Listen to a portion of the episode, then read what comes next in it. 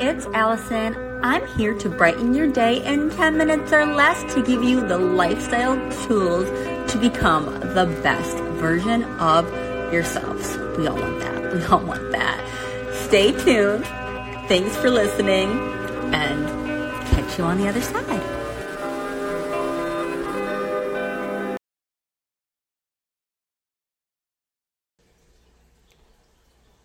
Hey guys, what's up?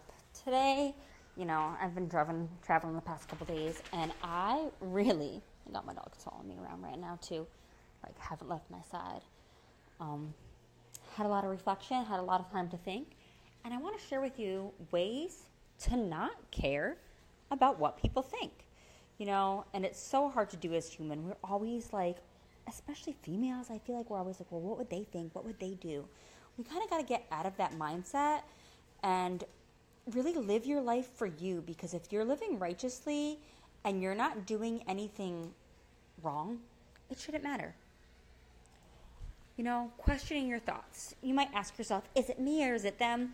Are people really thinking ill of you or are you internalizing the information you receive the wrong way? Some of us live in our own heads and pay a lot of attention to our inner critical voice. I've heard people ask, You think I'm stupid? when no one even said anything to suggest that. The next time you find yourself panicking about what someone asks or someone thinks, I want you to ask yourself, Are these my thoughts or are these theirs? That's super powerful. You have to see the good in criticism. Some people are highly sensitive to any kind of feedback and usually take it personally. Everyone is unique in their in, in their own personalities, but however, I feel like we take at least me, I used to be very easily offended or hurt, but take this as self awareness. Develop greater awareness of yourself, thoughts, actions, and feelings, ladies. Seriously. You need to show compassion to people who are negative critics. A lot of times, have you ever heard that saying, hurt people hurt people? It's so true. A lot of times, I'm suggesting you should be sympathetic towards anyone who tries to degrade or humiliate you or criticize you. You may gain admiration and respect for the way you're handling what's being thrown at you. Take the higher road. You need to build up your self esteem, build up that confidence. Improving self esteem will help you ward off self doubt and increase self confidence. Ladies, you also need to validate yourself. Self validation is a way of reinforcing that you're important, you're valuable, regardless of what others think.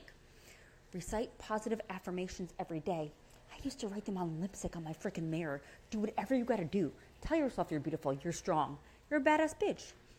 You need to show yourself compassion too. You know, sometimes we can be our own worst critic, and tuning out our inner self doubt or inner dialogues doesn't help. Have you ever had an argument with yourself in your head? You know, check in with yourself, have self compassion. Reassure your inner you that it's okay if people don't see yourself the way you do. You'll also need to let go of perfectionism, embrace self development. You're human. Shift to a growth mindset. There are two types of people those who have a fixed mindset and those with a growth mindset. If you're fixated on what people are thinking and believe it can be, can't, can't be anything good, then you end up being stuck in that mentality. Get out of it. Increase your self awareness. Two ladies, self awareness is being capable of reflecting on your behaviors and why you think and feel the way you do. This is huge. Feel secure around others. Feel secure. Got to manage your fear of anxiety if you have it. Fearing social connection can cause social avoidance, which can lead to social isolation, loneliness, anxiety, and feelings of hopelessness. Challenge negative self talk coming from your inner critical voice and taking the focus off yourself helps minimize fear and anxiety. Some people like those, you know, adult coloring books. Get one, invest in one, I guarantee. Stop thinking or caring what others are thinking. If you were able to read their minds, you might be surprised to discover that people are thinking more about themselves than they are about you. A lot of times, the older you get, you realize, like, when you were in high school, those girls aren't really thinking about you. They're, they're using it and thinking about themselves. You know? How? Hoping they have, you know, their thoughts.